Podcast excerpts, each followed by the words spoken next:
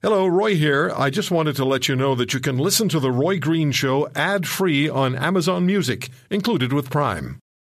Have a comment about today's show? Visit RoyGreenshow.com. The Roy Green Show on the Corus Radio Network.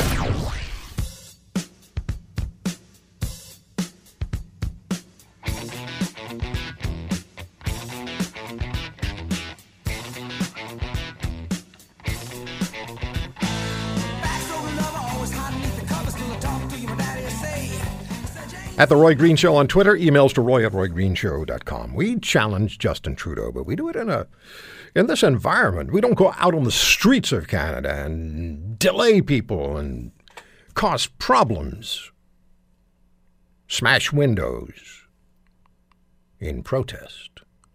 No, we challenge the Prime Minister.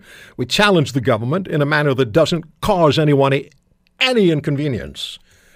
But 150 cities in the United States, they're out marching again today because Donald Trump hasn't released his income tax returns.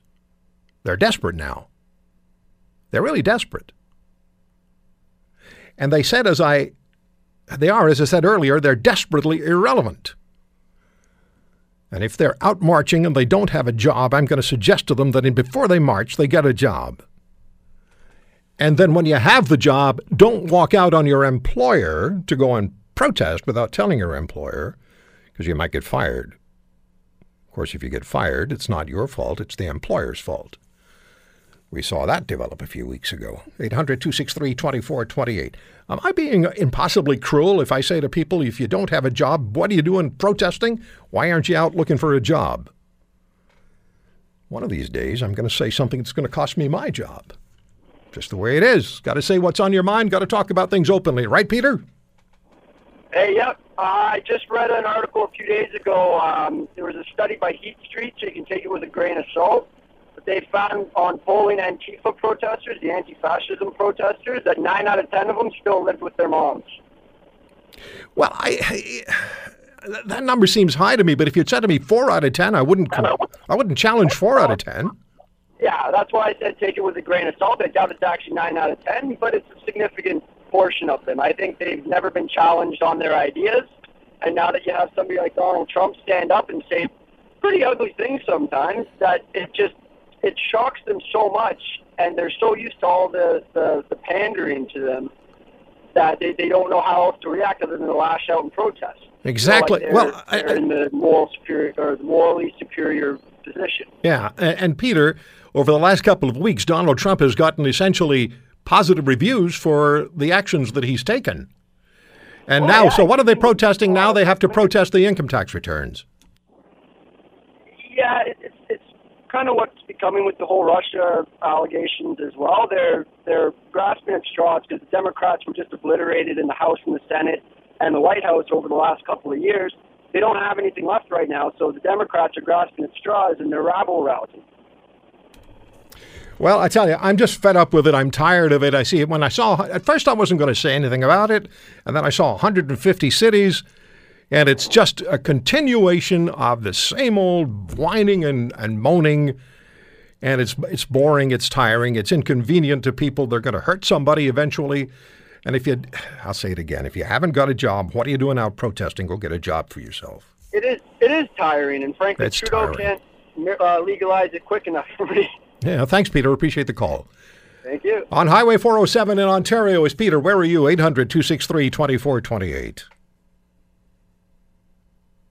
If you didn't have a job, would you be out protesting? Or would you say, hey, I better go get a gig? I think most people listening to this program would say, I have to go get a gig. I have to get a job. There's a responsibility quotient. But there are also those who will say that I'm being impossibly unfeeling, uncaring, right wing. Trent is in St. Thomas, Ontario. Hi, Trent.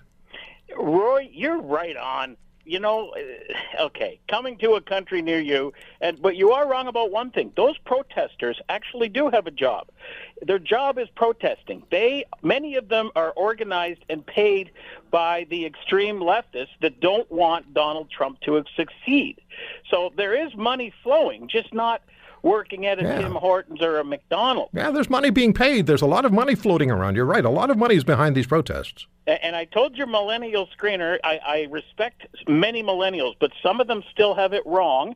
Maybe I did when I was 20, but my favorite expression, Roy, is that when you're in your 20s, if you're not a liberal, you have no heart. And if you hit your 40s and you're still a liberal, you have no brains.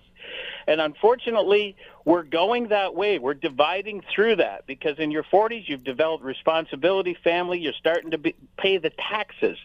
And that's who's out there protesting. Or there is that breakaway group that is never going to work, regardless of what age they are. And, and they're the ones out. But the good news is, Roy, it's a very, very small percentage of the population of the United But States. but you know you know what it looks like. You end up with these protests in 150 cities, and then you get all the media cabals uh, getting their their video of the of the chanting, and and in some cases, I know that reporters will tell groups because I've seen it happen.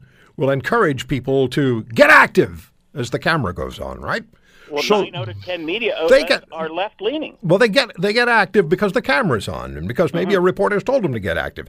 But they're there for a reason. But you have to remember as well, there are seasoned politicians behind this on, on the left, and how they feel that they're helping their country and helping their economy and helping their people by continually sponsoring these whining sessions.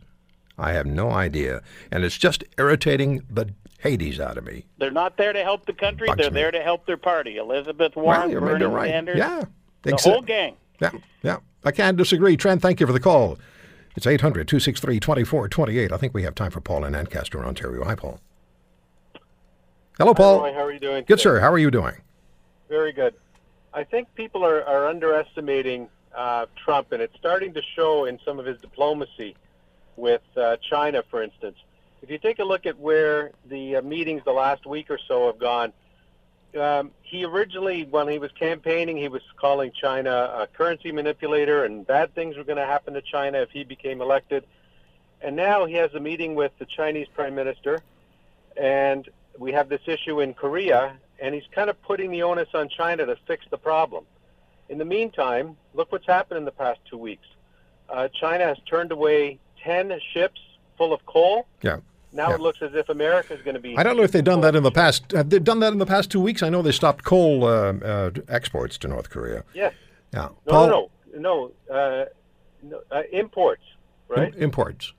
Imports. Imports? Okay. So suddenly, imports are maybe coming from uh, America, which solves his coal problem in in uh, America. Yeah, buddy, I got to run. Thank you for the call. Paul right, in thank you. Take Ancaster. Have a great day. Uh, In Ancaster, Ontario. Happy Easter, everybody. When we come back, we're going to talk to a man who was embedded with U.S. troops three times in Afghanistan. And he says dropping that Moab was a huge mistake. And we'll hear from Doug Wissing after this.